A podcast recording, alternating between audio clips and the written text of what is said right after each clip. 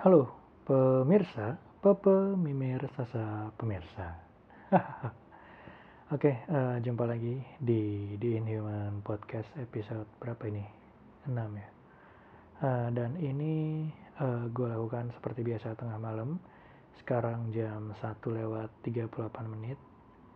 Dan entah kenapa malam ini banyak banget suara motor dan ambulans nih yang berseliweran jam segini nggak kayak kemarin. Rame banget. Dan kucing kebetulan sepi malam ini. Jadi uh, eh, gue baru bangun tadi jam 10 malam dan lanjut ngetik suatu naskah ilmiah yang uh, panjang banget waktu pengerjaannya dan gak tahu kapan kelarnya. Tapi sembari ngetik tadi, uh, kebiasaan gue muncul yaitu ngomong sendiri. Dan karena tadi ngomong sendirinya udah uh, kepanjangan, uh, eh, gue stop dan akhirnya gue salurkan untuk melakukan podcast di episode ke ke berapa nih? Ke lima ini ya. Uh, ketika gue ngetik tadi, gue melakukan inventarisasi suatu famili tumbuhan. Dan muncullah dialog-dialog imajinatif dalam kepala gue uh, di mana gue sedang ngobrol dengan teman-teman yang tidak mengerti tentang keanekaragaman tumbuhan. Jadi dalam dialog itu uh, seseorang berkata kepada gue dan ini sering terjadi ya. Uh, kenapa sih lo belajar tentang tumbuhan? Kenapa belajar tentang biologi? Uh, lebih ke arah biodiversitas maksudnya uh, gue selalu jawab begini. Jawab secara imajinatif dan jawab uh, realita ya ketika ada beneran yang nanya kayak gitu. Gue bilang uh, banyak orang di mana pun akan mengatakan bahwa Indonesia adalah negara yang kaya uh, dengan keanekaragaman makhluk hidup. Bisa itu hewan, tumbuhan, jamur, bakteri dan lain sebagainya. Dan ini sudah banyak uh, dikatakan dalam uh, kegiatan apa pun. Bahkan uh, dalam lagunya Kus Plus juga dimasukkan lirik Indonesia adalah uh, tanah surga tongkat kayu batu jadi tanaman uh, yang menyatakan bahwa atau yang mengasumsikan uh, yang diasumsikan bahwa bahkan uh, narasi Indonesia adalah negara yang kaya ini sudah sangat mengakar dari masa lalu. Nah, eh, yang mau eh, gue gali lebih dalam adalah tahu dari mana negara Indonesia itu kaya. Kalau datanya nggak ada, data jumlahnya, data spesiesnya, tahu dari mana kaya. Dan kaya itu dibandingkan dengan siapa? Kalau misalnya kita tarik uh, garis katulistiwa, at, kalau alasannya adalah negara tropis ya, kan kita punya tiga wilayah daratan tropis di dunia. Satu di Indonesia, satu di Amazon, yang uh, sebagian besar luas wilayahnya adalah negara Brazil, walaupun beberapa ada yang masuk ke wilayah Ekuador, Venezuela, Bolivia, uh, Paraguay, Uruguay, Chili, dan seluruh wilayah Amerika Latin lainnya kecuali mungkin Argentina ya karena dia berada di bawah itu di wilayah selatan. Terus yang ketiga ada Afrika dan Afrika ini panjang bentangnya dari timur ke barat itu mungkin yang paling terkenal adalah uh, Kongo dan negara yang memiliki pegunungan Kilimanjaro. Nah, kita cari Kilimanjaro itu negara mana? Kilimanjaro, puncak tertinggi di Afrika, negara mana ini negaranya? Tanzania ya. Nah, Gunung Kilimanjaro ada di Tanzania. Terus ada Kongo juga yang paling terkenal untuk uh, penelitian tentang bonobo dan simpanse. Nah, dari tiga wilayah tropis itu, mana yang paling kaya coba? Atau dibandingkan dengan siapa deh negara yang gurun semua, misalnya Mesir, Tunisia, apa yang dibandingkan jumlah spesiesnya. Kalau dibandingkan jumlah spesiesnya, berapa? Itu kan jadi tanda, tanda tanya besar ya. Kalau misalnya nggak bisa dijawab, ya nggak bisa diklaim negara kaya karena nggak tahu datanya. Gimana? Fiktif kan? E, bisa jadi fiktif maksudnya karena tidak bisa dibuktikan walaupun bisa dilihat dengan kasat mata tapi nggak bisa dibilang karena nggak ada nggak ada bukti nggak ada data. Nah yang gue lakukan adalah e, mencoba memperbaiki dan melengkapi data yang ada. Dari mana? Dari zaman Belanda atau bahkan dari penelitian-penelitian e, peneliti Indonesia yang dilakukan setelah masa kemerdekaan. Walaupun penelitiannya baru berkembang mungkin sekitar tahun 70-80 ke atas ya karena eh, ke atas tuh maksudnya ke ke zaman sekarang. E, karena pada masa-masa sebelumnya Indonesia masih berkutat dengan ekonomi pembangunan dan lain sebagainya jadi e, ada gap antara uh, waktu sebelum kemerdekaan yaitu pekerjaan zaman-zaman Belanda, zaman-zaman Inggris dan zaman zaman sebelumnya, zaman kerajaan ada nggak ya? Ya mungkin ada datanya, tapi bukan dalam bentuk karya ilmiah.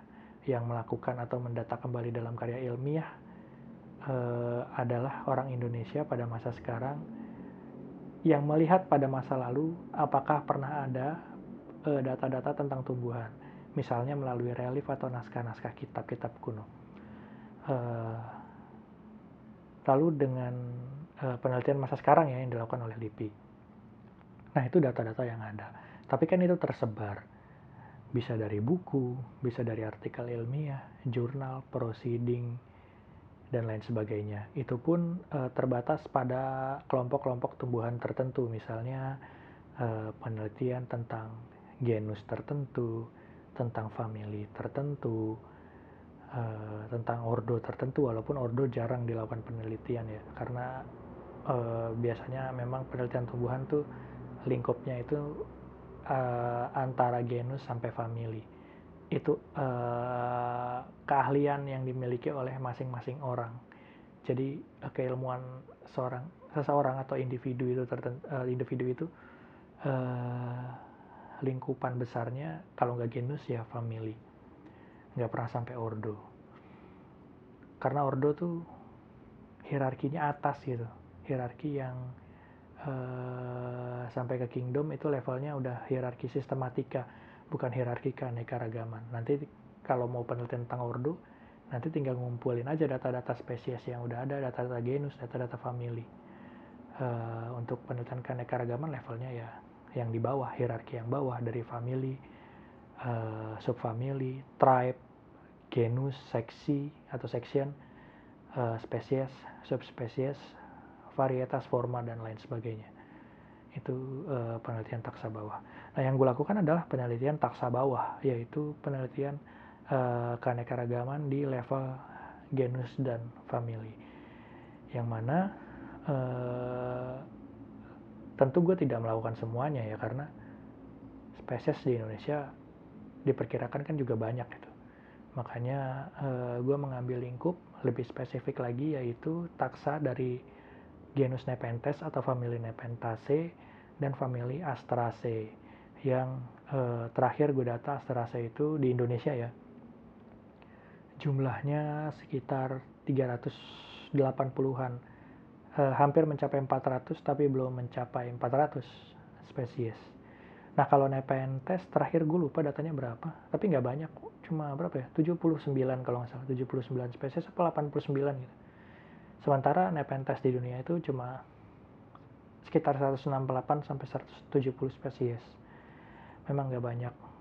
Uh, vlog, uh, apa namanya? Uh, rentang jumlahnya itu signifikan banget antara satu taksa dengan taksa lainnya ya karena ya kan karakter tumbuhan nggak bisa disatukan ya harus harus ada pengelompokan antar kemiripan sederhananya begitulah nah untuk menjawab pertanyaan yang awal tadi ya eh,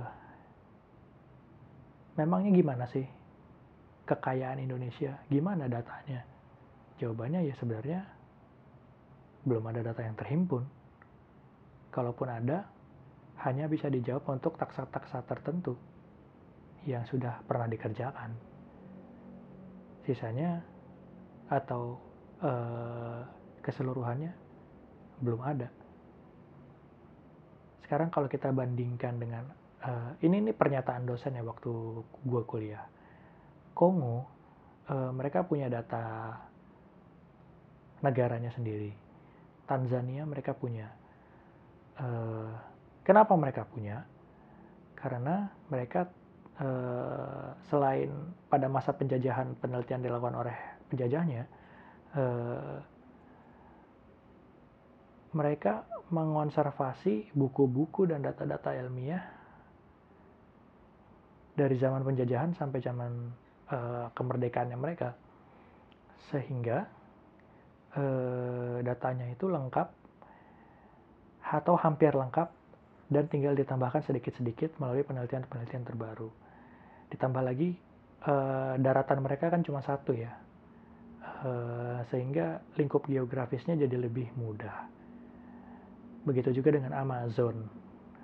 Uh, da, da, datarannya cuma da, wilayah daratan menjadi satu uh, sehingga data geografis data yang terkait dengan geografis serta biogeografi lebih tepatnya menjadi lebih mudah. Sedangkan di Indonesia negara ini kepulauan uh, lalu kemudian kontur uh, bebatuannya atau pegunungannya itu uh, cukup menyulitkan. Uh, dan ada beberapa beberapa dan beberapa wilayah yang masih sulit dijangkau mungkin karena konflik kayak di Papua. Dulu di Maluku ya ada RMS atau Aceh dulu ada GAM serta mitos-mitos lainnya yang kemudian menyulitkan uh, peneliti untuk sampai ke sana.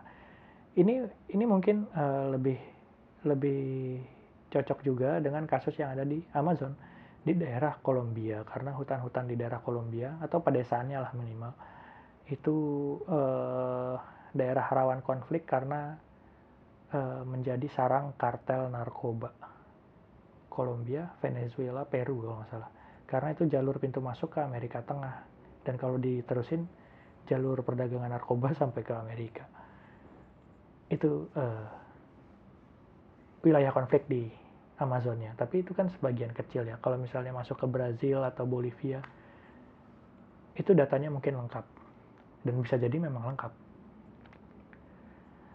Kembali lagi ke awal. Balik lagi ke awal terus nih ya. Uh, untuk melengkapi atau untuk menjawab pertanyaan berapa sih kekayaan Indonesia?